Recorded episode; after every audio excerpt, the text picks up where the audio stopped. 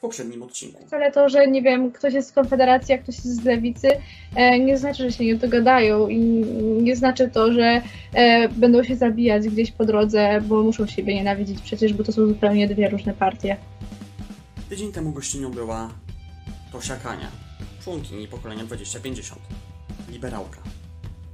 Dzisiaj czas na zupełnie inny biegun. Czas na Amelię Pol z młodej lewicy, nowej lewicy. Jej spojrzenie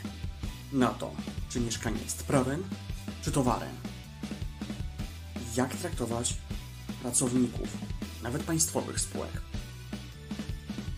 Jak przeżywać miesiąc dumy, nawet jeżeli jest się osobą hetero.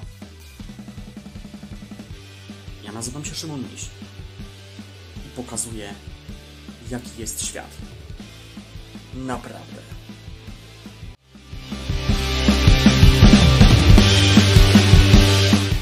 Witaj Amelio w końcu w moim programie. Cześć, miło mi Cię widzieć. Mi ciebie też, bo tym bardziej, że też widzowie wiedzą, że już miałaś być gościnią wcześniej, a jednak się zdarzyło, że trochę później, ale też dobrze, bo przy okazji takiego dłuższego cyklu jesteś już drugą gościnią po Tosi, więc czas teraz na ciebie. Trochę taka zmiana klimatów, bo najpierw Polska 2050, czyli bardziej liberalnie, teraz na lewicowo przejdziemy. W dobrą stronę. A to się jeszcze okaże po programie. Może przekonasz nowe, oso- może przekonasz nowe osoby do lewicy, kto wie. Ja już jestem chyba za stary na zmianę poglądów, więc nie wiadomo. Ale zacznijmy właśnie od takiego, znaczy wbrew pozorom niby lewicowego tematu, chociaż moim zdaniem, gdyby patrzeć też szczególnie na europejską scenę polityczną, myślę, że naprawdę tak typowo liberalną lewicową, czyli o, porozmawiamy o miesiącu dumy, jakim jest też czerwiec, czyli obok tego, że u mnie na kanale jest to miesiąc kobiet, na świecie jest to miesiąc dumy osób LGBT i LGBT plus oczywiście. I powiedz mi, jak myślisz, czy w Polsce ten miesiąc już się przyjął tak na stałe, czy jednak raczej myślisz, że przez to, jak rząd traktuje nadal osoby LGBT i ogólnie tę otoczkę też propagandową, jeśli chodzi o mm, TVP i inne media rządowe, czy, czy to jednak blokuje jednak ten miesiąc dumy, bądź co bądź? Mm, Wiesz co, myślę, że tu należy patrzeć pod dwoma względami. E, Pod tym właśnie medialnym e, i tym właśnie pisowskim, propagandowym i tym e, wśród młodych ludzi, którzy po prostu jakby ucierają swoje własne nowe tradycje, no bo powiedzmy sobie szczerze, to już jest taka tradycja. I właśnie miesiąc dumy zaczyna się ucierać, zwłaszcza wśród młodych osób, jako właśnie taka fajna tradycja coroczna. Właśnie zauważyłam w zeszłym roku, że chyba właśnie w zeszłym i w 2020 bardzo mocno był tak rozpromowany ten miesiąc dumy. Nie wiem, czy to ze względu na to, że jakby była pandemia i więcej ludzi chciało uzyskać tę świadomość na temat nowych, na tematy nowych rzeczy, e, ale no od 2020 tak zauważam, że jakby ten miesiąc zaczyna być tak bardziej e, powszechny, też mm, kapitalistycznie bardziej różne marki bardziej o tym mówią, zmieniają swoje profilowe na Facebooku na tęczowe, czy tam wypuszczają jakieś nowe produkty z tęczami. E, więc no myślę, że jakby zaczyna się to bardziej ucierać wśród młodych. Wiadomo, że w telewizji nie będą o tym mówić, no bo e, takiemu TVP, takie TVP raczej nie chciałoby, bo to jest jednak pisowska telewizja, która średnio akceptuje osoby o innej orientacji. Oni, oni nie akceptują zdania innych osób, co dopiero osoby o, innych, o innej orientacji, więc no myślę, że w tym kontekście, w, tej, w tym przedziale jakby młodych osób, to się zaczyna ucierać, ale w telewizji raczej o tym nie będą mówić, w mediach. W mediach też zależy jakich, no bo jakby w mediach, y, w social mediach y, jest dużo o tym, aczkolwiek no w telewizji nie. I w takich raczej tradycyjnych typu gazeta też raczej nigdy o tym nie usłyszymy. No tym bardziej, że przecież nawet mówię, nie oglądam za, jeśli chodzi o takie e, rzeczy, no jeśli chodzi o TVP, ale z tego, co gdzieś tam siedzę w mediach, i ogólnie też jako ekspert medialny, to z tego co nawet wiem, w jednym z seriali TVP postać e, geja e, została wytłumaczona tak, że po pewnym czasie nagle rzekomo wyleczył się ze swojego homoseksualizmu i przeszedł na e, heteroseksualizm, zakochując się w kobiecie. W kobiecie, z którą nomen omen miał dziecko, więc oni takie fikołki nawet potrafią robić. Myślę, że chyba nawet Orban by się tam nie powstydził. No, myślę, że to jest zdecydowanie zbyt propagandowe, bardzo szkodliwe i no, uderzające w osoby LGBT, no bo to jednak nie jest możliwe, żeby gej wyleczył się ze swojej orientacji, co, co najwyżej może odkryć, że jednak nie jest gejem, tylko bi, co, co też jest bardzo możliwe, bo orientację można odkrywać przez całe życie. Oczywiście, że tak, no ale no, wszyscy wiemy też, jaką, grup, jaką grupę wiekową przedstawia TVP, jak bardzo zaawansowana jest to grupa wiekowa, jak no, starsi ludzie nie, też oglądają, wiadomo, TVP, no ogólnie telewizja, ale w szczególności TVP jednak jest pod tym względem najbardziej zaawansowana wiekowo, bo młodzi jednak gdzieś tam jeszcze sięgają do TVN-u czy Polsatu, ale no do TVP no to już wszyscy wiemy, że chyba tylko zostali tylko zagorzali fani Kurskiego, Kaczyńskiego i innych popleczników pisowskich. Ewentualnie jakieś osoby, tak jak ja, które czasami oglądają TVP tylko po to, żeby się pośmiać albo po prostu zażenować tym, jak to wygląda. Ale wracając do tematu, bo tak jak właśnie wspomniałaś, że to się uaktywniło, że tak powiem, od tych ostatnich dwóch, trzech lat, pewnie przez właśnie pandemię i też te marki, to wszystko, i jak też wspomniałaś o tych kapitalistycznych, że tak powiem, rzeczach, ty jako osoba lewicowa masz wrażenie, że to może pomóc, bo wiadomo, no jestem jednak bardziej patrzeć jednak bardziej tym kapitalistą,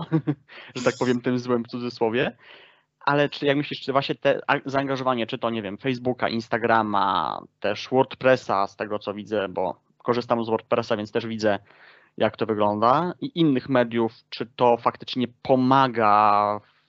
idei tego miesiąca dumy, czy jednak może w końcu to zaszkodzić yy, ta komercjalizacja tego miesiąca? Wiesz co, to jest yy, myślę, że yy, bardzo pomocne, jeżeli patrząc na to z takiej strony, że może po prostu pomóc tym osobom, które jakby totalnie nie, że totalnie nie akceptuje osób, osób LGBT. Może to dać do myślenia, że wow, jeżeli ta marka popiera osoby LGBT, to może to nie jest wcale nic takiego strasznego. Z tym, że y, to jest takie troszkę, wiesz, żerowanie na krzywdzie ludzi, bo jednak wiele osób LGBT jest dyskryminowanych z tego powodu. E, I też no, to jest takie wykorzystywanie sytuacji. No, to pomaga, bo nie można powiedzieć, że dzięki temu, że jakby on, te marki zaczęły też e, mówić o tym i popierać to, no to wiadomo, że jakby stało się to czymś bardziej naturalnym i, i tego nie można jakby zaprzeczyć. No ale no właśnie z tego drugiego względu, z, z tej drugiej strony, no bo zależy od której strony patrzeć, punkt widzenia zależy od punktu patrzenia, to wiadomo, że to jest troszkę żerowanie na tej krzywdzie osób y, LGBT, na, tym, na tej nienawiści wobec nich. Pewnie jest tak, jak mówisz, chociaż też trzeba patrzeć, tak mówisz, z, z jakiej perspektywy, no bo wiadomo, w Polsce no też wiemy, jak wygląda struktura homofobiczna, homofobiczna jeśli chodzi o Polskę ale myślę, że w takich krajach jak Niemcy, czy ogólnie reszta Unii Europejskiej, czy Stany Zjednoczone, Kanada, to już tam na pewno to inaczej wygląda, no bo jednak tam, że tak powiem, o tym się już mówi od dekad nawet. I po prostu tam raczej to ma taki wymiar faktycznie takiej solidarności, ale też myślę, że bardziej takiej chyba solidarności właśnie nie z, ze swoimi, że tak powiem, przedstawicielami y, osób LGBT, ale raczej właśnie tak jak właśnie z Polską, czy nie wiem, czy z krajami bałkańskimi, gdzie też się mówi o tym często, że nie jest tam zbytnio to przestrzegane z Rosją, gdzie przecież to jest też karane, czy z Węgrami, czy ewentualnie, nie wiem, Afry być może kraje afrykańskie czy azjatyckie pozostałe. Ale sam fakt, że po prostu tam też może to mieć zupełnie inny wymiar mimo wszystko. A z drugiej strony, moim zdaniem, na pewno taka komercjalizacja może w Polsce też pomóc, bo o tym się jednak mówi. No bo tak, właśnie... No tak, dlatego właśnie mówię, że tu są dwie strony. Właśnie w takich krajach, co powiedziałeś, że Niemcy, Dania czy tam ogólnie Skandynawia i inne jakby zachodnie kraje, no to tam już wiadomo, że to jest bardziej bardzo solidarystyczne e, i bardzo wspierające i dla tych osób w tym kraju, bo miło się na pewno robi tym osobom, jeżeli widzą, że ich ulubiona marka wspiera ich. E, I też jakby w krajach, których nie ma tej tolerancji dla tych osób. No z tym, że no, wiadomo, że w niektórych markach jest to głównie nastawione na zarobek i na ten wyzysk z tego, że, że ktoś zobaczy, że ktoś ma tęczę na profilowym, no to jednak y, zyska nowych klientów, te osoby LGBT, no to jest też bardzo, bardzo jakby działa przedsiębiorczo dla tych osób z pewnością. No wiadomo, też trzeba patrzeć indywidualnie, bo to jest tak samo jak chociażby, no, że wielu z nas pomagało gdzieś tam, czy ludzi mediów, czy polityki i dalej, i dalej pomaga Ukrainie, a był taki jeden aktor, który no, rzekomo pod płaszczykiem pomocy Ukrainie chciał zorganizować y, walkę Freak MMA z sobowtórami Załęskiego i Putina, więc po prostu to wiadomo, trzeba wiadomo też rozgraniczać, bo to nie tylko wielkie korporacje, ale też zwykli, że tak powiem, no zwykli obywatele, którzy no, coś tam niby znaczą, no, ale robią to tak, jak lepiej robić nie powinni, więc to też jest prawda pod tym względem. Tak, dokładnie. W sensie słyszałam y, o tej walce i to jest dla mnie totalny upadek. W sensie nie wiem, jak ktokolwiek mógł na to wpaść. W sensie, ktoś musiał to zobaczyć, pomyśleć, że to jest świetny pomysł, a tak nie było. No myślę, że tak czasami jest ogólnie, jeśli chodzi o pomysły w takich, czy w korporacjach, czy ogólnie wśród ludzi, że po prostu najpierw komuś gdzieś tam coś się wydaje, że niby jest w porządku, w głowie się coś urodzi, a za chwilę, no, jak przychodzi tak gdzieś ta chwila refleksji i gdy to się już wypuści być może za wcześnie i się dowie, że no jednak no nie tak jak powinno być, no potem to się kończy tak, że no chyba lepiej, żeby ta osoba na chwilę chociaż zniknęła z życia publicznego, bo nie robi nic dobrego i dla siebie i pewnie też dla marek, które też na pewno wspiera jednak. No to jest totalna prawda. Zgadzam Potem się. aktor nawet chociażby zniknął, miał grać z tego co wiem w jednym z seriali telewizyjnych, no i jego postać została podmieniona na inną. Można było to zrobić, bo po prostu no. Raczej chyba nikt na ten moment nie chciał współpracować z jego osobą. I może i dobrze, może ta osoba gdzieś tam zreflektuje się i wróci kiedyś do show biznesu, ale lepiej, że już byłaby lepsza i bardziej spokorniała. No ale myślę, że dość o tym. I kontynuując y, wątek miesiąca dumy, ogólnie dla ciebie czym on jest? Tak osobiście dla ciebie jako osoby o lewicowych poglądach i po prostu jak ty go przeżywasz? Jako ty. Wiesz, wiesz co, dla mnie to jest taka fajna jakby odmiana w roku, bo jednak jeden miesiąc w roku staje się nagle takim fajnym, wspierającym miesiącem, w którym można wykazać solidarność z osobami innymi, które jakby nie czują się za dobrze w tym kraju. Też można, jest w tym miesiącu jest bardzo dużo marszy równości, więc jest też fajnie, fajna zabawa. No, ogólnie odbieram to jako taki fajny miesiąc solidarności, tak by jakby też może zreflektować się, e, pomyśleć o tym, czy na pewno ja dobrze się zachowuję wobec e, osób o innej orientacji, czy na pewno mam wystarczającą wiedzę o tym wszystkim. No,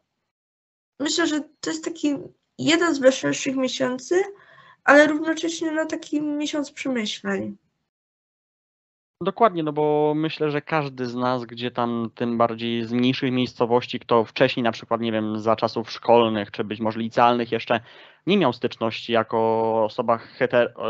heteroseksualna, gdzieś tam właśnie z osobami czy homoseksualnymi, czy z innymi orientacjami, e, to wiadomo, że to nie było tak łatwo też wiadomo przyswoić, ale gdy się poznaje takie osoby, też być może właśnie pod, podczas takich właśnie akcji jak Miesiąc Dumy, czy ogólnie, nie wiem, idąc na studia później, czy idąc ogólnie do większych miast, pozna, poznając nowych ludzi, też wiadomo, nabieramy tak jakby tego i do, poznajemy je, no to przez to nabieramy jakiejś takiej pewności, że no, tak, są tacy jak my i tak dalej. I to myślę, że to też może być takim, taką dobrą ideą tego miesiąca. Też w przyszłości miejmy nadzieję, jak po prostu media będą bardziej, że tak powiem, nastawione na to, szczególnie właśnie TVP, które jednak od tych osób starszych gdzieś tam jest dalej to, tym ważnym źródłem informacji,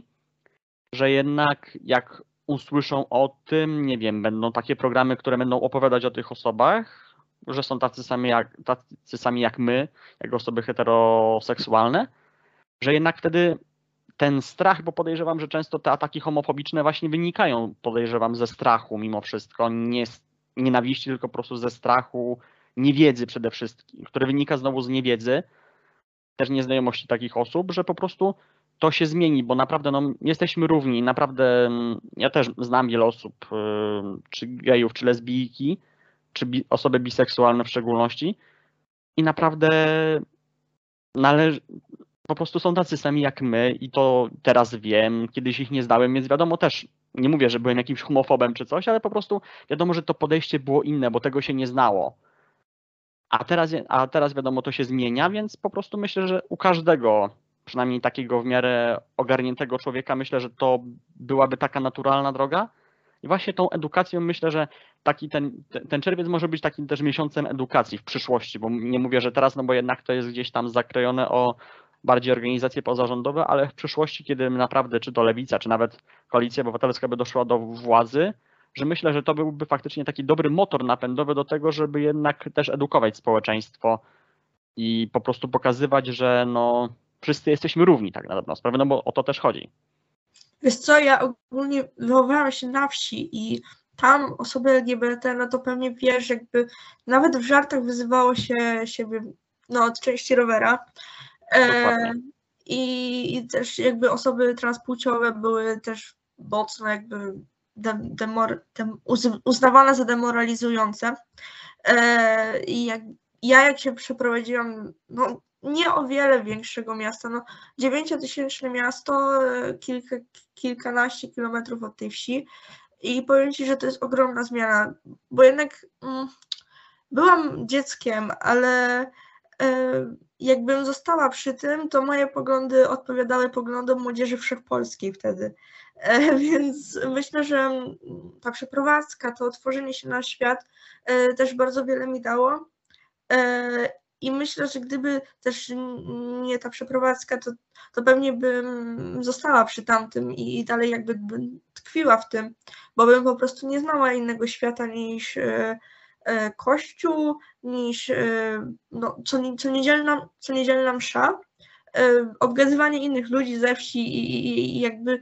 no wiesz o co chodzi, wiesz pewnie jak Oczywiście, że tak. wygląda mniej więcej życie na wsi, zwłaszcza w takich wsiach, gdzie nie ma dostępu do miasta, bo no, trzeba przyznać, że większość wsi jest no, totalnie nie, e, jest odcięta od transportu publicznego, więc to też jest odrębny temat, który jest rzeką. Dokładnie, a tym bardziej nawet jeżeli gdzieś tam ten transport jest, no to raczej osoby na wsi traktują miasto jako miejsce, gdzie można coś załatwić, a nie gdzie można się czegoś raczej dowiedzieć. Tym bardziej właśnie na takim etapie, gdzie już się na takim jest albo jeszcze takim mniejszym dzieckiem, albo osobą już tak zaawansowanie, że tak powiem, starszą. Gdzieś tam, która już ma stabilną pracę też u siebie na wsi i tak dalej. Bo jednak, tak jak mówię, no też czy twoje pokolenie, czy moje, chociaż no, można powiedzieć, że jeszcze jesteśmy podobne pokolenie, ale no sam fakt, że po prostu nasz, nasz wiek, czy twój, czy mój, jednak to jest taki czas, kiedy my poznajemy nowe rzeczy, kiedy jednak no, podróżujemy, wyjeżdżamy. I myślę, że w dzisiejszych czasach nawet takie osoby mieszkające jak typowo taki na mniejszej wsi, jednak też mimo wszystko wyjeżdżają, no, bo jednak czy studiują, czy nawet gdzieś tam uczą się, nawet chodzą do technikum, czy nawet do zawodówek, które są już w, jednak w tych mniejszych, w tych większych miejscowościach. Więc no, to też jest wiadomo inaczej. Też coraz więcej też mieszamy się gdzieś tam, jeśli chodzi o inter, y, poznając się przez internet. Więc to też na pewno daje dużą taką akcję, ale no, też myślę, że największym takim, taką rzeczą, którą, którą mamy do zrobienia jako też osoby młode, nawet jeżeli, tym bardziej, tym bardziej myślę, że nawet jeżeli jesteśmy osobami heteroseksualnymi, że jednak mamy coś, czyli po prostu, że musimy jednak pokazać tym osobom starszym, które nie mają już takiego dostępu, bo też nie mają czasu, żeby wyjeżdżać do miast, żeby poznawać ludzi i ogólnie, żeby nie wiem, nie mają czasu nawet na internet gdzieś tam, żeby im to tłumaczyć, bo tu mamy jednak dużą rolę do zrobienia, bo jednak tych osób starszych, no nomen nomen jest więcej, no bo jednak wiadomo, że społeczeństwo polskie, zresztą nie tylko polskie, się wyludnia, coraz bardziej się starzeje, więc no będzie niby co, co, coraz łatwiej, ale jednak no nadal te osoby są. Wiesz co, ja ogólnie wychodzę z założenia, że właśnie nasze pokolenie jest takie najbardziej rewolucyjne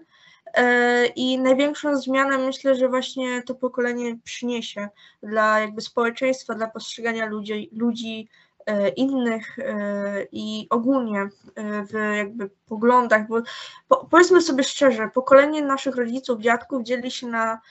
poglądy między PiS a PO, a tutaj jakby w moim pokoleniu jest, między, jest spór między lewicą y, a konfederacją, więc to jest bardzo mocne przetarcie się między tymi dwoma pokoleniami. No tak, tym bardziej, że no nie oszukujmy się, między PiSem a Platformą jest jakaś tam różnica, no bo nie oszukujmy się, no jednak Platforma jest tą stroną demokratyczną, PiS niedemokratyczną, ale co do zasady nadal to jest gdzieś tam opa- oparte gdzieś jednak o kręgi i kulturę postchrześcijańską, a jednak jeśli mamy, a jednak patrząc na lewicę i konfederację, to się trochę bardziej rozjeżdża. Może nie we wszystkim, bo gdzieś tam jednak, jak to się mówi, że im bardziej jest ta teoria podkowy, że im bardziej skrajnie, tym jednak coraz bliżej, to mimo wszystko, jakby nie patrzeć, po prostu um, no jednak jest większy ten rozjazd i już z nawet i z lewicą i z konfederacją mamy gdzieś tam już ani nie ma gdzieś tam nic wspólnego z kościołem, bo też Konfederacja gdzieś tam się mówi, że jest tam niby ta tradycja i tak dalej, ale nie mówią tak wprost o kościele i o wartościach chrześcijańskich, a raczej po prostu o wartościach ich takich typowo narodowość, na, nacjonalistycznych, też czasami narodowo-socjalistycznych, bo to też gdzieś tam te pokroje, pokroje Hitlera wiadomo i tak dalej, ale sam fakt, że no jednak trochę bardziej to się rozjeżdża, więc no to będą ciekawe, takie ciekawe pokolenie, a też mam takie wrażenie, że trochę przez PiS mamy, będziemy mieli taką sytuację, jak pokolenie naszych rodziców mniej więcej, czyli te pokolenie, które też dokonywało przemian w 1989 roku, tak samo nasze pokolenie będzie miało tą szczególną rolę, bo kolejna zmiana następuje po tym, po tym jednym czy dwóch pokoleniach, że tak naprawdę to pokolenie, nie wiem, tak jak mojego brata, który jest rocznik 87, że tak by ono żyło w tamtym poprzednim świecie, nic nie zrobiło, a nasze pokolenie, czy szczególnie właśnie twoje, czy nawet trochę, trochę jeszcze młodsi od nas, że oni będą mieli taką naprawdę kluczową rolę do tego, żeby jednak zmieniła się ta mentalność w Polsce. Ja ci powiem, że ja nie mogę się doczekać. Naprawdę czekam, e, aż moje pokolenie wejdzie do Sejmu. E, myślę, że to będzie jedno z ciekawszych wydarzeń w, w ogóle polskim Sejmie. Bo, no też prawda, no bo to jednak przyczyści jednak ten Sejm. Mhm. Wiesz co, e, patrząc już, opierając się na parlamencie młodych, to mm, mam wrażenie, że będzie więcej merytoryki niż jest teraz, bo jednak e,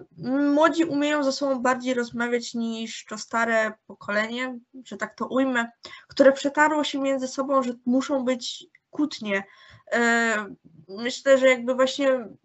większość młodych osób aktualnie wychodzi z założenia, że rozmowa jest lepszym rozwiązaniem niż kłótnia. E, I, i, i jakby myślę, że to też bardzo pomoże e, w prowadzeniu Polski e, dalej. Też tak myślę, bo jednak też patrząc na chociażby na tę bańkę twitterową tak zwaną, że jednak myślę, że jest dużo łatwiej jednak rozmawiać nawet gdzieś tam osobą z młodych dla wolności, z, młodo, e, z osób z młodej lewicy, że jednak wiadomo, zdarzają się bany i tak dalej między tymi grupami, ale mimo wszystko jest ten dialog, że nawet nie ma takich wyzwisk, że jednak jest ta bardziej merytoryka, że jednak jeżeli są te argumenty na przykład za socjalizmem, jak lewica przedstawia, to jednak młodzi dla wolności nie używają jakichś kontrargumentów typu, że ha, ha, ha i tam jakieś śmieszki, czy nawet obrażenia, tylko że jest to tłumaczone, że jednak nie, że jednak ich pogląd bardziej wolnościowy jest lepszy i odwrotnie, że po prostu jeżeli coś lewica uważa za złego, młoda lewica uważa za złego w poglądach młodych dla wolności, to stara się to tłumaczyć, a nie wyśmiewać, czy je gdzieś tam atakować. No wiadomo, zdarzają się jednostkowe przypadki i z jednej i z drugiej strony, że jednak idzie to trochę za daleko, ale jest to od razu tłumione i jednak myślę, że no, nasze pokolenie jest bardziej refleksyjne mimo wszystko w tej kwestii. No tak, myślę, że no właśnie ta rozmowa to jest właśnie słowo klucz w tym wszystkim, bo jednak e, wychowani na tym, że wszędzie są kłótnie, E, każdy się ze sobą kłóci i też mamy już chyba dość tego oglądania w telewizji tego cyrku, e, bo jednak powiedzmy sobie szczerze, zawsze w telewizji, e, nawet jak byłam dzieckiem, gdy mój dziadek po prostu włączał telewizor, to ciągle się tam kłócili. I tam non stop, jeszcze wtedy Petru bodajże był w polityce, Tusk był i tam walczyli z PiSem jeszcze wtedy to naprawdę były okropne czasy, bo cały czas po prostu y, były te właśnie przetargi o kłótnie, wyzywanie się, obrażanie się nawzajem, co nadal jest w Sejmie. E, co prawda już nie aż tak mi się wydaje, że jakby trochę to zeszło już, ale nadal jakby... Bo też nie ma pola do dyskusji, to trzeba zaznaczyć, że mimo wszystko PiS jednak obcina jednak to pole do Tak, dyskusji w Sejmie, więc Mhm. E, też jakby mocno tłumione są te dyskusje, więc no to też jest prawda. no nie ma dyskusji, nie ma kłótni przy okazji, niestety. No tak. Znaczy powiem ci tak, jeśli, bo wspomniałaś o Ryszardzie Petru, powiem ci, że jak czasami oglądam ich, y, znaczy y, właśnie dyskusję Petru z Zandbergiem, to mimo, że wiadomo, że zgadzam się bardziej z Petru, jeśli chodzi o poglądy gospodarcze, to tam już widać zupełnie inny poziom dyskusji, mimo, że wiadomo, no to są jednak, to jest dwa, tam jedno, dwa pokolenia dalej od nas, ale jednak widać inny zupełnie ten poziom dyskusji, że są wiadomo przytarczki jakieś tam polityczne typowo, ale mimo wszystko widać, że jednak jest ta kultura rozmowy, że i Petru szanuje Zandberga i Zandberg szanuje Petru. Mimo, że mają zupełnie inne poglądy, to jednak nie ma tych kłótni, że po prostu jest raczej taka, ewentualnie gdzieś tam jakaś autoironia, coś takiego, że jakieś tam sztyczki takie bardziej inteligentne, ale nie ma tam obrażania i tak dalej, więc myślę, że tu już możemy być jednak spokojniejsi, że w takich kwestiach chociaż staramy się, gdzieś tam politycy starają się być bardziej wyważeni, tym bardziej właśnie tak typowo gospodarczo. Że jednak światopogląd bardziej jednak angażuje emocje, a jeśli chodzi o gospodarkę, to jednak jest tutaj taka merytoryczna dyskusja, nawet jeśli chodzi o te pokolenie naszych rodziców. Mniej więcej, że jednak to pokolenie starsze, trzy- tam 40-50 latków, więc no może faktycznie to już jest tak- taka zapowiedź tych zmian w Sejmie za tych, miejmy nadzieję, jak najszybciej lat, bo jednak jestem też zwolennikiem, żeby tak jak w parlamencie niemieckim młode pokolenie jednak weszło do Sejmu w 23, a już tym bardziej w 27 roku takim szerszym tłumem. E, Wiesz co, a jeszcze wspomniałeś o tym, że rozmowy o światopoglądzie budzą większe emocje. Myślę, że to jest też związane z tym, że właśnie nie każdy jest w stanie pojąć e, na przykład nienawiść do osób LGBT, tak jak nasz temat jest, e, czy też e, no, nie każdy zgadza się z tym, że aborcja nie powinna być legalna. No i to też wiadomo, że jakby uderza już o moralność naszą, więc wiadomo, że to będzie bardziej burzliwy temat, niżeli e, gospodarka, która jakby też dużo znaczy, ale no nie uderza tak bardzo o nasze moralne, naszą, o naszą moralność, tak? Jednak no jakby nie patrzeć, to ekonomia jest jednak taką typowo naukową kwestią, że po prostu tutaj już sięgamy typowo o naukę, więc raczej osoby, które nie mają o tym pojęcia, nie wypowiadają, znaczy no nie ma ich tak jednak patrząc gdzieś, gdzieś tam w kwestiach medialnych, chociaż wiadomo, no przy obecnym rządzie tam faktycznie mało się kto zna na ekonomii, ale jednak się wypowiadają, więc to jest co innego, ale jeśli chodzi o takie typowo eksperckie gdzieś tam dywagacje, tak jak właśnie gdzieś tam te dwie skrajności, czyli razem i nowoczesna, to jednak no tutaj mamy jednak już do czynienia z bardziej taką ekspercką debatą, więc tutaj no jeśli chodzi o ekspertów, to tak mówisz, tu nie ma emocji, tylko są czyste fakty mimo wszystko. Tak, dokładnie. I teraz przechodząc właśnie do tego tematu tak typowo gospodarczego. Bo wszyscy wiemy, że to gdzieś tam wraca już od wielu miesięcy, myślę, to, czy nawet od kilku lat już taki ten temat, że jest mieszkanie, że według lewicy jest mieszkanie prawem, nie towarem, a według liberałów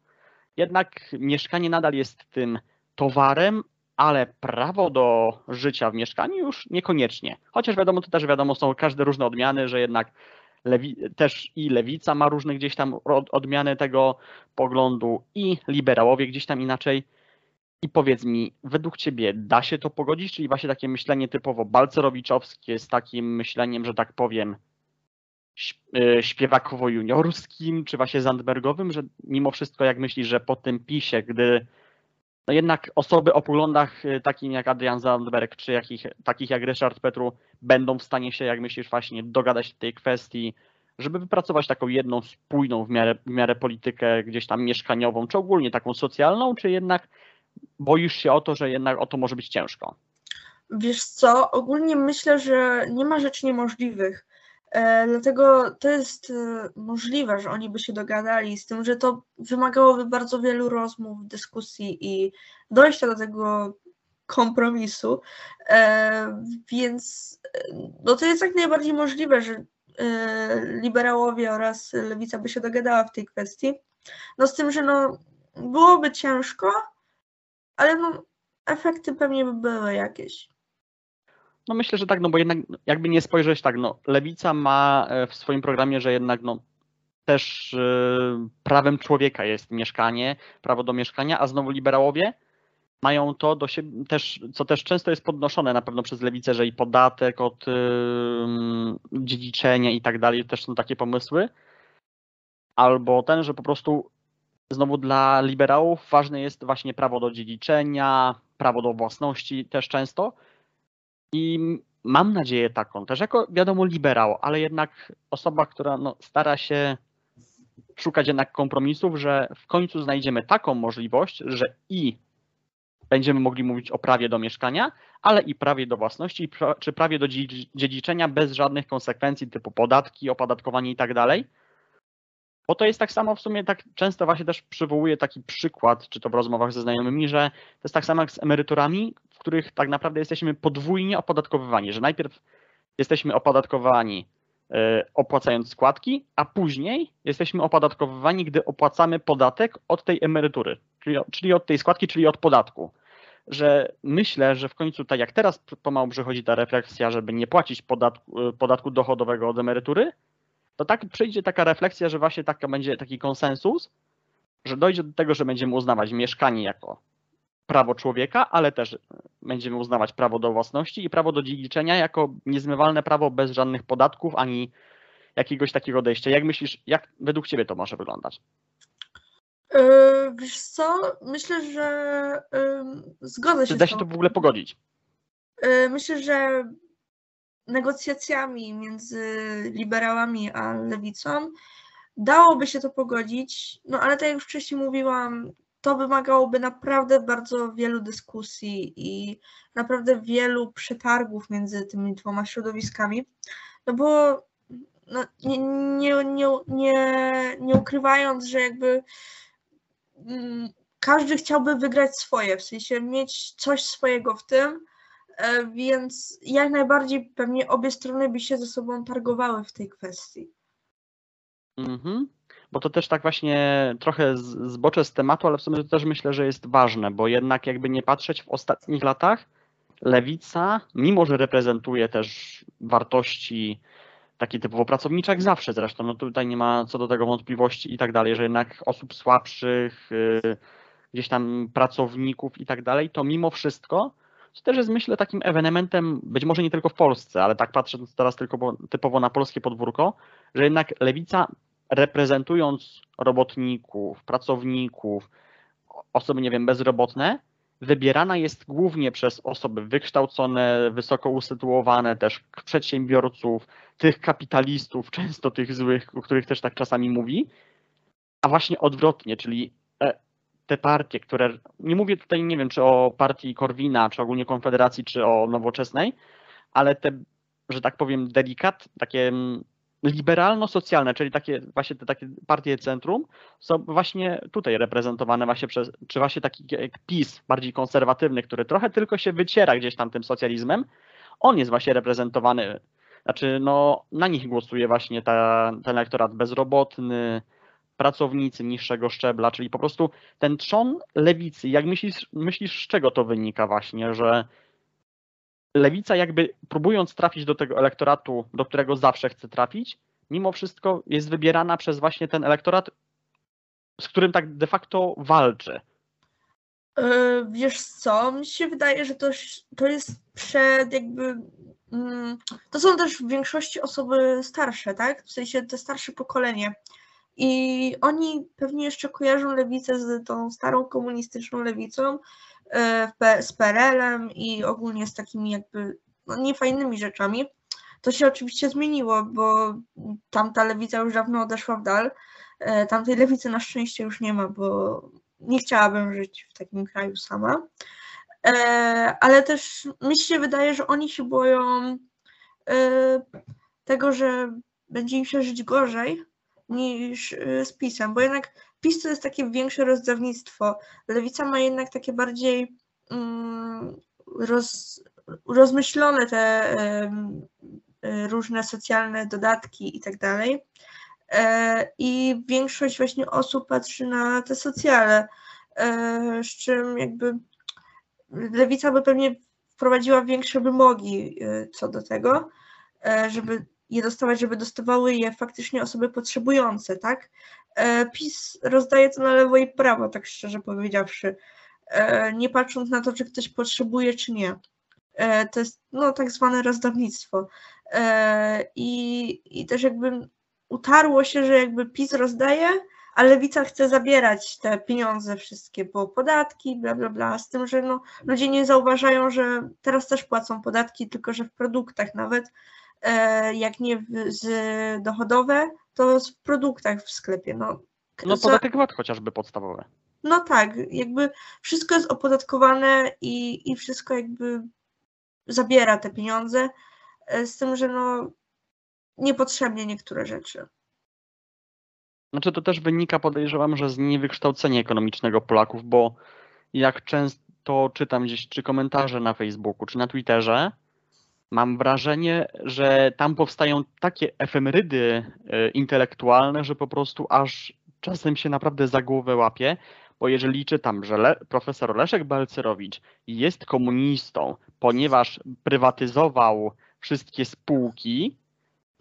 to nie wiem, czy się śmiać, czy, czy płakać po prostu. Bo ktoś, kto właśnie z tym komunizmem walczył najmocniej, ktoś, kto czyścił Polskę z komunizmu, tu jest kwestia dyskusyjna, czy dobrze, czy źle, wiadomo, z perspektywy czasu można ocenić to inaczej. Na przykład mój tata też patrzył inaczej na to, co robił, też jako rolnik, y, na to, co robił Balcerowicz, patrzył na to inaczej 30 lat temu i patrzy inaczej dzisiaj, bo jednak z perspektywy czasu widać, że no jednak być może innej drogi nie było, patrząc też na to, jak wygląda gospodarka Polski, Ukrainy, Białorusi, Czech czy Słowacji. Ale mimo wszystko, no, jeżeli łączymy takie fakty, nazywamy profesora Balcerowicza komunistą, bo prywatyzował i że to jest komunizm, to po prostu naprawdę nie wiem, czy się śmiać, czy płakać, bo nie wiem skąd oni to biorą. Czy to jest naprawdę taki czysty populizm pisowski, naprawdę na modułę Goebbelsa, czy po prostu naprawdę wykorzystywanie niewiedzy tych ludzi, bo naprawdę to są też ludzie, którzy przeżyli te czasy, którzy dobrze wiedzą, że Balcerowicz był walczącym z komunizmem, zupełnie innym przeciwnikiem, a jednak tak mówią, tak dalej gdzieś tam to głoszą. Wiesz, ja sama nie mam jakiejś ogromnej wiedzy ekonomicznej, ale jakieś tam mm, podstawy powinien mieć każdy obywatel, myślę, no bo jak mam zagłosować w wyborach bez jakiejkolwiek podstawowej wiedzy? E, też na TikToku właśnie mig, mignęły mi, mignęło mi kilka TikToków, gdzie mężczyzna podchodził do starszych osób na targowisku i się pytał, czy wybaczą e, tę drożyznę PiSowi. E, to słuchając tych odpowiedzi, ja nie wiedziałam, czy nie spadnę zaraz z krzesła, bo e, wszyscy mówili, że to nie jest wina PiSu, że PiS prowadzi świetnie Polskę, że e, nigdy nie było lepiej niż teraz, że e, wybaczą to wszystko i że w ogóle PiS jest najlepszą partią, nie ma lepszej. Więc no, słuchając takich wypowiedzi, to ja się łapię za głowę, bo niektórzy ludzie w ogóle nie mają podstawowej wiedzy ekonomicznej, a na pytanie, czy 500 e, plus e, powinno wzrosnąć, odpowiadali, że no, nawet do 10 tysięcy, bo czym jest winne dziecko. E, więc tacy ludzie to już oczywiście nie oceniając nikogo, to nie sądzę, że jakby tacy ludzie oddają mądrze głos. No właśnie, tym bardziej, że się ja powiem Ci szczerze, to jest moja teoria. Trochę być może nie podparta gdzieś tam badaniami, ale no tak patrząc mniej więcej na przesył głosów od początku wieku, czyli 2001 roku, gdzie te wybory, już trochę pamiętam, no bo miałem wtedy 4 lata i właśnie w 2015, że patrząc na takie przełożenie, jak wygrywało SLD ówczesne, czyli wiadomo, no nie oszukujmy się na lewica, mimo że wiadomo, no jak, jaki dzisiaj ma czasami stosunek lewica do Leszka Millera, no to jednak był rząd lewicowy. I że osoby, które wtedy głosowały na lewicę, to były osoby gdzieś tam w, w okolicach 40 roku życia, czyli pamiętające jeszcze wtedy PRL, no bo wiadomo, to są gdzieś tam roczniki 60, gdzieś tam lat 60., ale mówię, tak jak, tak jak mówię, że w 2001 roku gdzieś głosowało no to SLD właśnie te pokolenie 40-latków i w 2015 roku, czyli 15, 14 lat później, na PiS głosowało 55+. Plus. Więc czuję trochę jakby takie przełożenie właśnie, że ten stary elektorat SLD-owski ten faktycznie jeszcze może trochę postkomunistyczny, no bo wiadomo, że wtedy ci działacze gdzieś tam naturalnie przychodzili z końcówki PZPR-u, nawet nie mają nic wspólnego ani ze stanem wojennym, ani być może nawet z samym Jaruzelskim, to jednak gdzieś tam weszli już do tej lewicy polskiej za czasów komuny, końcówki komuny i właśnie później w 2001 roku i ci, którzy głosowali na PiS w 2015 roku, że są to nadal ci sami ludzie. Więc taką trochę drogę przeszli, czyli z takiej lewicy konserwatywnej, którą też PZPR, jakby nie patrzeć, był i później ta początkowa lewica, czyli ten SLD, czy wcześniej SDPL, i właśnie aż do PiSu, czyli takiej,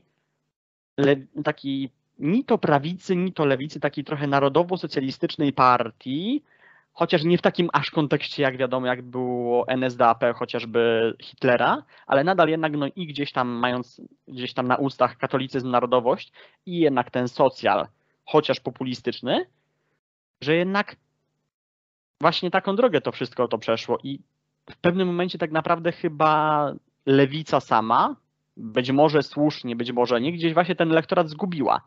a niestety przejął go PiS. E, wiesz co, mi się wydaje, że przez to też, że lewica stała się bardziej progresywna, no jednak y, osoby, które głosowały wtedy na lewicę, też były bardziej konserwatywne. Sam powiedziałeś, że lewica była wtedy bardziej konserwatywna. E, I jakby myślę, że ten też progresywizm nie odpowiada wielu osobom, bo wiele takich właśnie y, osób lewicowo-konserwatywnych też jakby nie popiera do końca mm, postulatów jakby światopoglądowych niektórych lewicy aktualnej,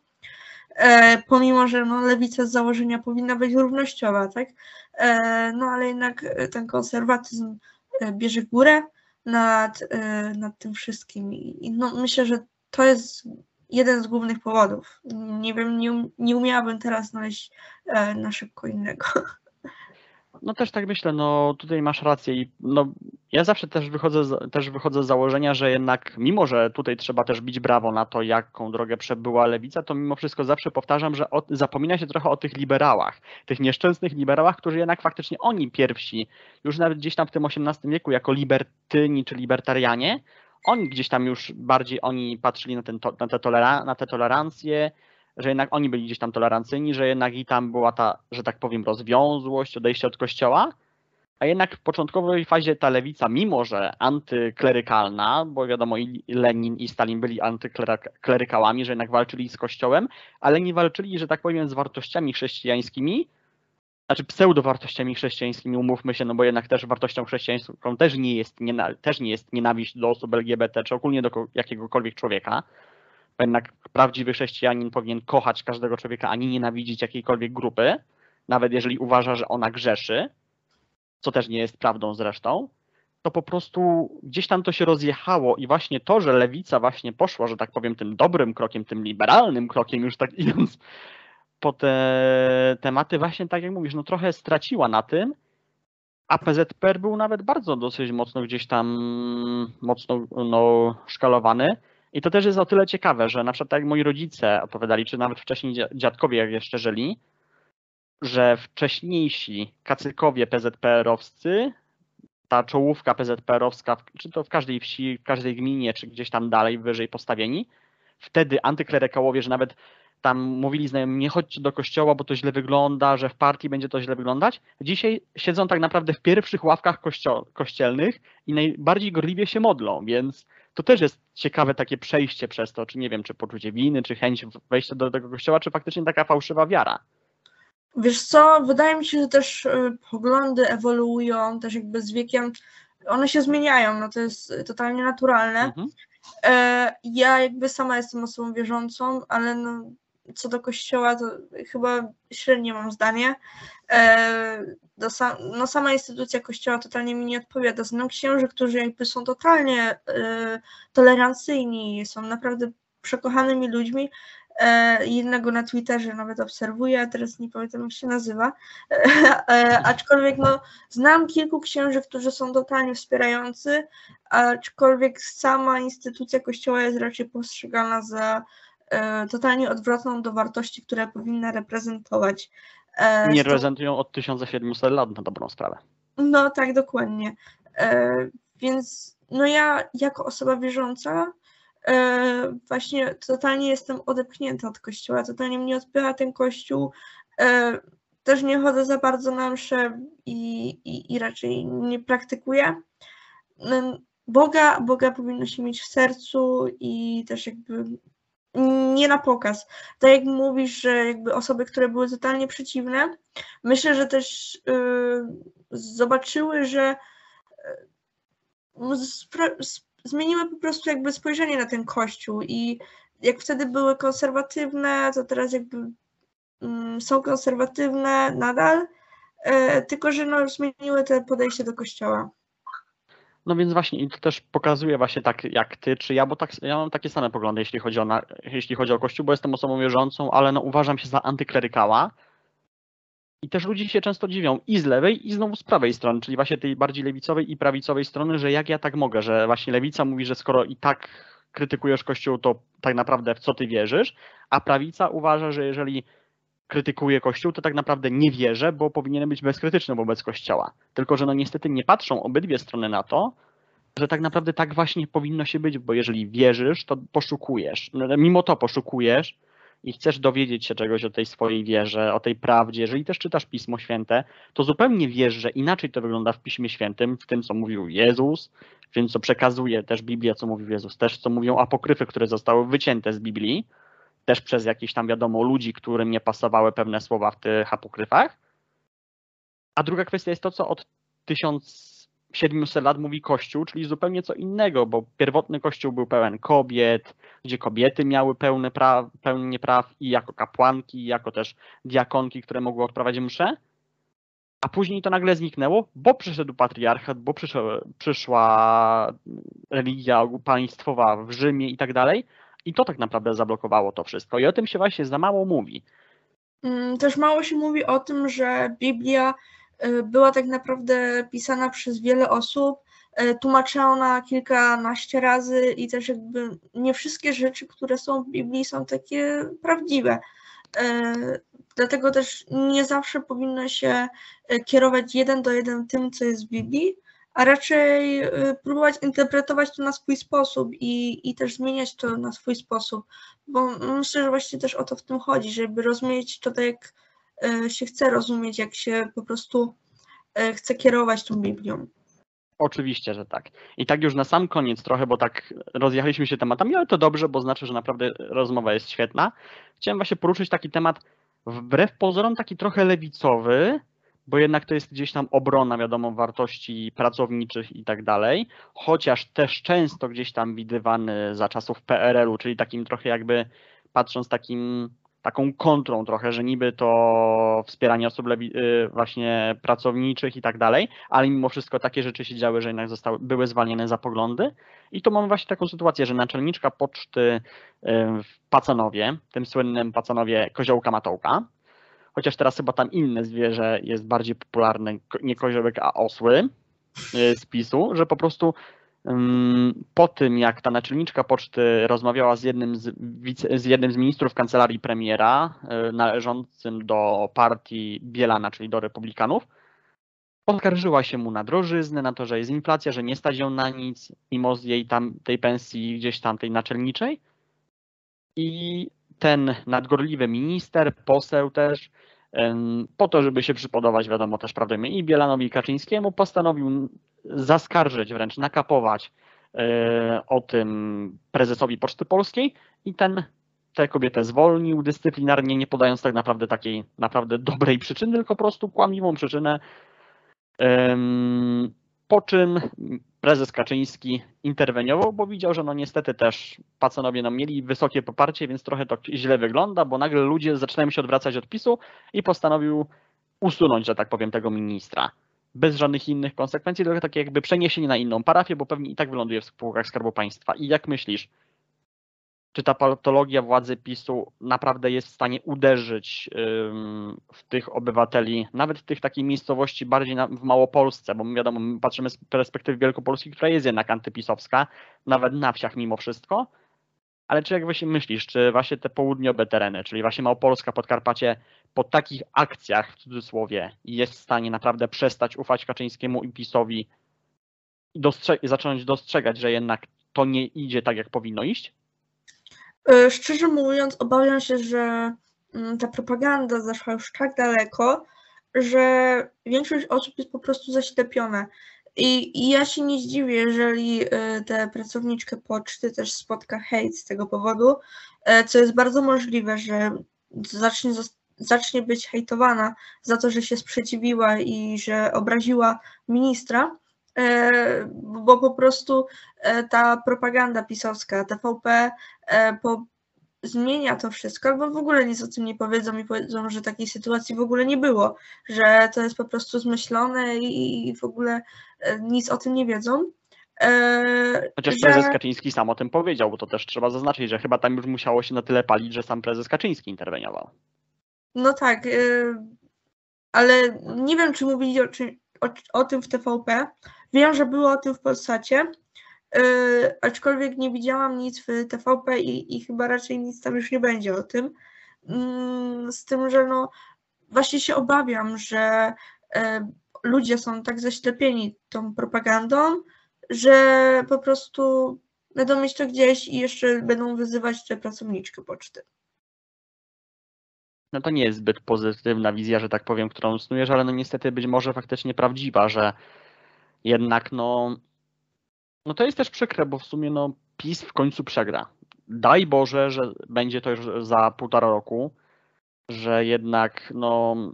może, jeżeli nawet wygra gdzieś tam te wybory, ale nie będzie miał na tyle głosów, żeby w ogóle samodzielnie rządzić, albo nawet z Konfederacją,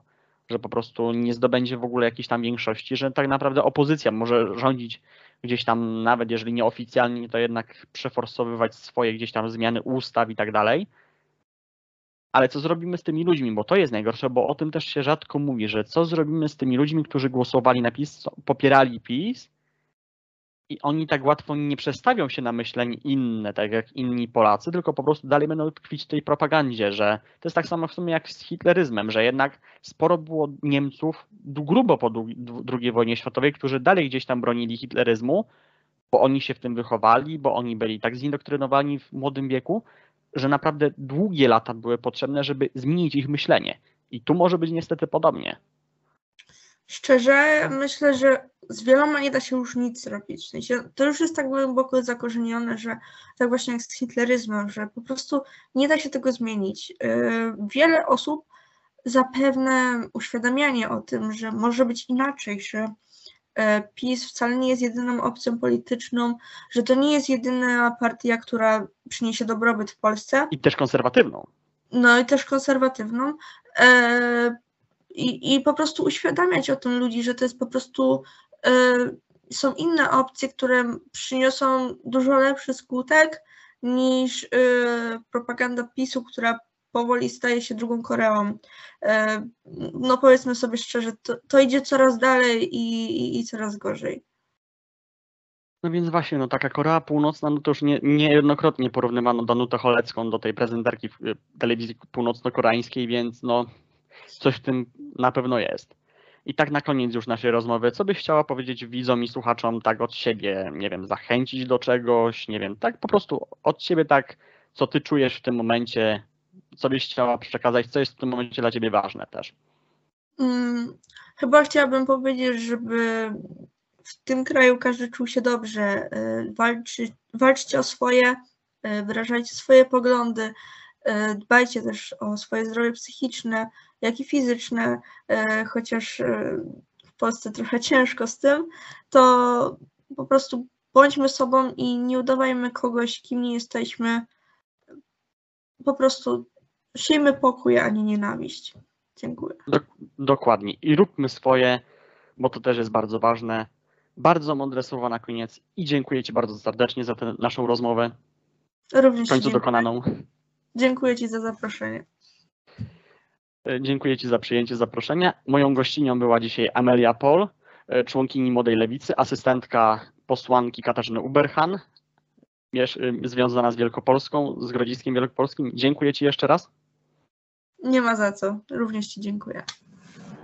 A ja zapraszam na pozostałe, na drugi mój program, nieobiektywnie na pozostałe odcinki, te, które będą i które, te, które już były, na YouTube'a, na Spotify, na bloga naprawdę.blog, na mojego Twittera, fanpage na Facebooku, na profil na Instagramie i na inne media społecznościowe, bo też szykuje się kolejny projekt związany z memami, już mogę powiedzieć. A na YouTubie klikajcie łapki w górę, subskrybujcie, udostępniajcie ten odcinek, bo o to też prosi YouTube. A my widzimy się w kolejnym odcinku. Do zobaczenia. Trzymajcie się i cześć. Oglądajcie, słuchajcie, czytajcie. Wszystko o wojnie w Ukrainie, ale nie tylko. Oglądajcie w serwisie YouTube, programy naprawdę oraz nieobiektywnie, a także inne specjalne wydania programów. Słuchajcie te programy w serwisie Spotify. Czytajcie naprawdę.blog. Najważniejsze informacje, ciekawe artykuły o Polsce i świecie. Serdecznie zapraszam.